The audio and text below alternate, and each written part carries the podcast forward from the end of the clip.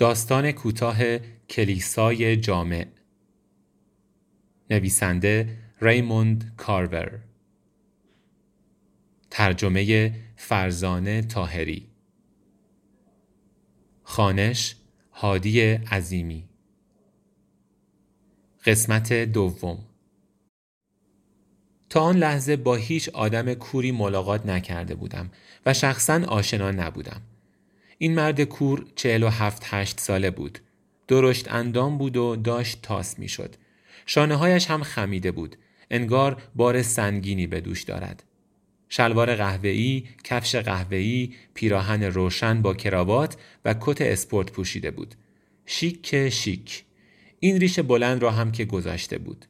اما عصا نداشت و عینک دودی هم نزده بود. همیشه فکر می کردم همه کورها باید عینک دودی بزنند. راستش پیش خودم گفتم کاش او هم عینک زده بود. چشمهایش در نگاه اول مثل چشم آدمهای معمولی بود. اما آدم از نزدیک نگاه می کرد فرق داشت. اولا که سفیدی انبیهش بیش از حد بود و مردمکهایش هم انگار بدون اینکه بداند یا بتواند جلویشان را بگیرد توی حدقه میچرخیدند. آدم مورمورش می‌شد. به صورتش که خیره شدم دیدم مردمک چشم چپ به طرف بینیش رفت ولی مردمک دیگر سعی می کرد سر جایش بماند. اما زور زیادی می‌زد چون این یکی هم داشت میچرخید بیان که خودش بداند که میچرخد یا بخواهد که بچرخد. گفتم با یک مشروب چطوری؟ چی میل داری؟ از هر چیزی یک کم داریم. یکی از راه های وقت گذرانی من همین است. تونتوند با آن صدای بمش گفت خود من یک با اهل اسکاچم رفیق. گفتم بسیار خوب. رفیق. البته می‌دانستم. با انگشتهایش چمدانش را که کنار کاناپه بود لمس کرد. می‌خواست موقعیتش را بفهمد. من که اشکالی در این کار نمی‌دیدم. زنم گفت این را می‌برم بالا توی اتاقت. مرد کور به صدای بلند گفت نه خوب است. خودم که رفتم بالا میبرمش. گفتم کمی آب توی اسکاچت بریزم. گفت خیلی کم. گفتم می‌دانستم. گفت فقط یک قطره. این هنرپیشه ایرلندی اسمش بری فیتزجرالد بود نه؟ من هم مثل او. فیتزجرالد می‌گفت وقتی آب می‌خورم آب می‌خورم. وقتی ویسکی می‌خورم ویسکی می‌خورم. زنم خندید. مرد کور دستش را تا زیر ریشش بالا آورد. ریشش را آهسته بلند کرد و بعد ولش کرد. مشروب ها را درست کردم. سه لیوان بزرگ اسکاچ با چند قطره آب. و بعد لم دادیم و از سفر رابرت صحبت کردیم.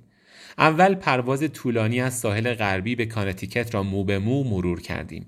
بعد با قطار از کانتیکت تا اینجا. برای این تکه سفر یک لیوان دیگر خوردیم.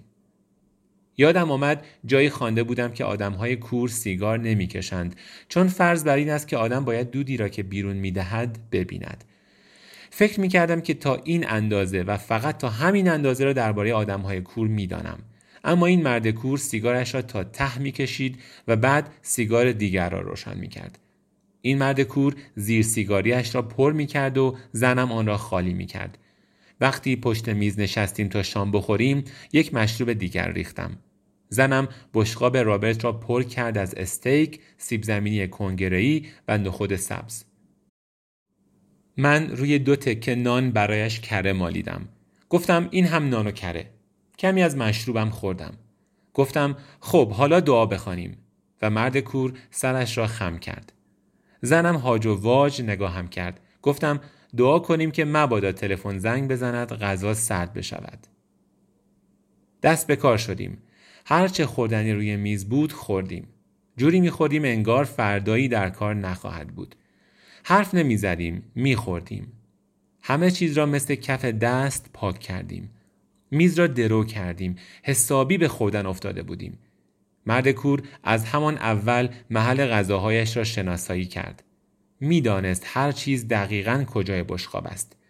وقتی داشت با کارد و چنگال گوشتش را می‌خورد با تحسین تماشایش می‌کردیم. دو تکه گوشت می‌برید. گوشت را با چنگال به دهان میگذاشت و بعد یک راست می‌رفت سراغ سیب زمینی کنگره‌ای بعد نخود سبز و یک تکه از نان و کره می‌کند و می‌خورد. پشت سرش هم یک جرعه بزرگ شیر می‌خورد. گاهی هم بیرو در بایستی از انگشتهایش استفاده می‌کرد. همه چیز را تا ته خوردیم. از جمله نصف یک کیک توت فرنگی را. چند لحظه ای انگار خشکمان زده باشد نشستیم. دانه های عرق بر صورتهای ما نشسته بود. بالاخره از پشت میز بلند شدیم و ظرفهای کثیف را گذاشتیم همانجا بماند. پشت سرمان را نگاه نکردیم. خدا به اتاق نشیمن رساندیم و باز در جاهایمان فرو رفتیم. زنم و رابرت روی کاناپه نشستند. من روی صندلی بزرگ نشستم. وقتی آن دو از اتفاقات مهمی که در ده سال گذشته برایشان رخ داده بود حرف می‌زدند دو سه لیوان دیگر هم خوردیم. من بیشتر فقط گوش می‌دادم. گاهی هم حرف می زدم نمی‌خواستم فکر کند از اتاق بیرون رفتم و نمی‌خواستم زن فکر کند احساس غریبگی می کنم. از اتفاقاتی حرف زدن که در این ده سال برای آنها برای آنها رخ داده بود. منتظر شدم تا اسمم را از زبان زن نازنینم بشنوم اما بیهوده بود. مثلا حرفی بزند از قبیل اینکه و بعد شوهر عزیزم وارد زندگیم شد. اما اصلا خبری نبود. بیشترش حرف رابرت بود. رابرت گویا همه جور کاری کرده بود. یک کور همه فن حریف تمام ایار اما این آخری ها او و زنش نمایندگی توضیح اموری را گرفتند که زندگیشان هم گویا از همانجا میگذشته.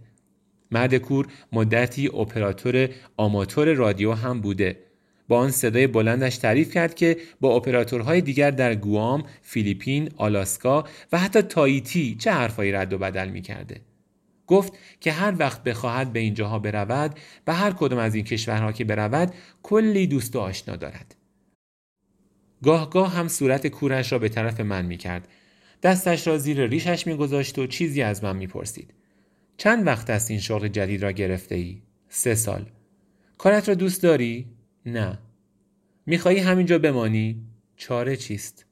و بالاخره وقتی فکر کردم که دیگر کفگیرش به ته دیک خورده است بلند شدم و تلویزیون را روشن کردم. زنم با هرس نگاهم کرد. داشت کم کم جوش می آورد. بعد به مرد کور نگاه کرد و گفت رابرت تو تلویزیون داری؟ مرد کور گفت دو تا تلویزیون دارم عزیزم یکی رنگی و یکی سیاه و سفید که یادگاری قدیمی است مسخره است. اما هر بار که تلویزیون را روشن می کنم که البته همیشه روشن می کنم تلویزیون رنگی را روشن می کنم مسخره است نه؟ نمی‌دانستم چه بگویم. اصلا نمی‌دانستم چه جوابی بدهم. برای همین اخبار را تماشا کردم و سعی کردم به حرفهای گوینده گوش کنم. مرد کور گفت تلویزیونتان رنگی است. نپرسید چطور فهمیدم ولی می‌فهمم. گفتم چند وقت پیش معامله کردیم. مرد کور کمی از مشروبش چشید. ریشش را بلند کرد، بو کشید و بعد ولش کرد. روی کاناپه به جلو خم شد، جای زیر سیگاری را روی میز اصلی پیدا کرد، با فندک سیگارش را روشن کرد. به کاناپه تکیه داد و قوزک پاهایش را روی زمین گذاشت. زنم جلوی دهانش را گرفت و بعد خمیازه کشید. کش و قوس آمد گفت گمانم بهتر است بروم بالا و لباس راحتی بپوشم. گمانم بهتر است لباسم را عوض کنم. گفت رابرت تو راحت باش. مرد کور گفت من راحتم. زنم گفت می‌خواهم توی این خانه راحت باشی. مرد کور گفت هستم. بعد از اینکه زنم از اتاق رفت من و او به گزارش وضع هوا و بعد اخبار ورزشی گوش کردیم. دیگر آنقدر طولش داده بود که نمی‌دانستم بالاخره پایین میآید یا نه. فکر کردم شاید رفته و خوابیده. دلم می‌خواست بیاید پایین. نمی‌خواستم با این مرد کور تنها بمانم. پرسیدم باز هم مشروب می‌خوری؟ و گفت البته. بعد پرسیدم می‌خواهی کمی علف با من بکشی؟ گفتم تازه یک سیگار پیچیدم نپیچیده بودم اما می‌خواستم یکی دو لحظه بعد بپیچم. گفت با تو امتحانش می‌کنم. گفتم حالا شد. جنسش عالیست رفتم مشروب آوردم و کنارش روی کاناپه نشستم. بعد دو تا سیگار پروپیمان پیچیدم. یکی را روشن کردم و دادم دستش. گذاشتمش لای انگشتاش. گرفت و پک زد. گفتم تا می‌توانی دودش را نگه دار. معلوم بود به کلی از مرحله پرت است. زنم با رب دو شامر صورتی و دمپایی های صورتی آمد پایین. گفت بوی چی میآید؟ گفتم فکر کردیم بد نیست چند پوکی بزنیم. زنم با خشم تمام نگاهم کرد. بعد به مرد کو نگاه کرد و گفت نمی‌دانستم تو هم اهلش هستی رابرت. گفت حالا شدم عزیزم هر کاری بار اولی دارد ولی هنوز که چیزیم نشده. گفتم جنسش خیلی ملایم است. گفتم این از آن مواردی است که عقل آدم را زایل نمی کند. اوضاع را به هم نمی ریزد. گفت چه بد رفیق و خندید. زنم روی کاناپه بین من و مرد کور نشست. سیگار را به او رد کردم. گرفت و پوکی زد و بعد برش گرداند به من. گفت نوبت کیست؟ بعد گفت من نباید بکشم. همین حالاش هم نمی‌توانم چشمم را باز نگه دارم. این شام هم که حسابی ناکارم کرد. نباید اینقدر میخوردم.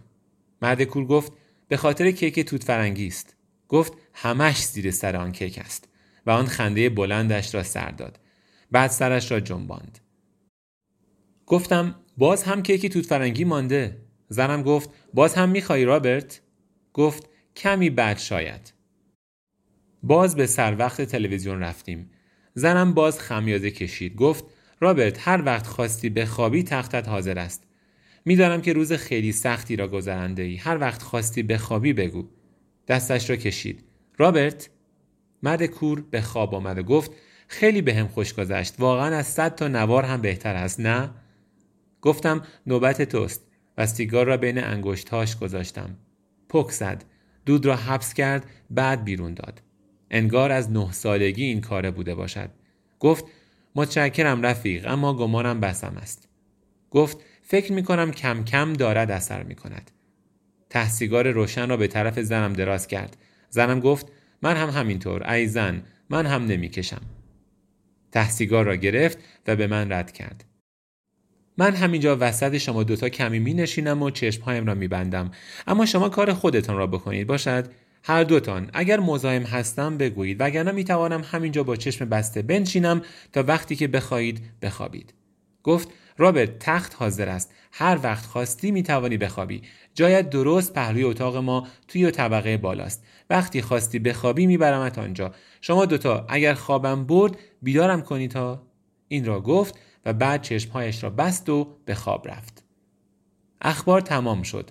بلند شدم و کانال را عوض کردم. باز روی کاناپه نشستم و تکیه دادم. کاش زنم اینجور از حال و کار نرفته بود. سرش را روی پشتی کاناپه گذاشته بود و دهانش باز مانده بود. طوری چرخیده بود که رب شامرش پس رفته بود.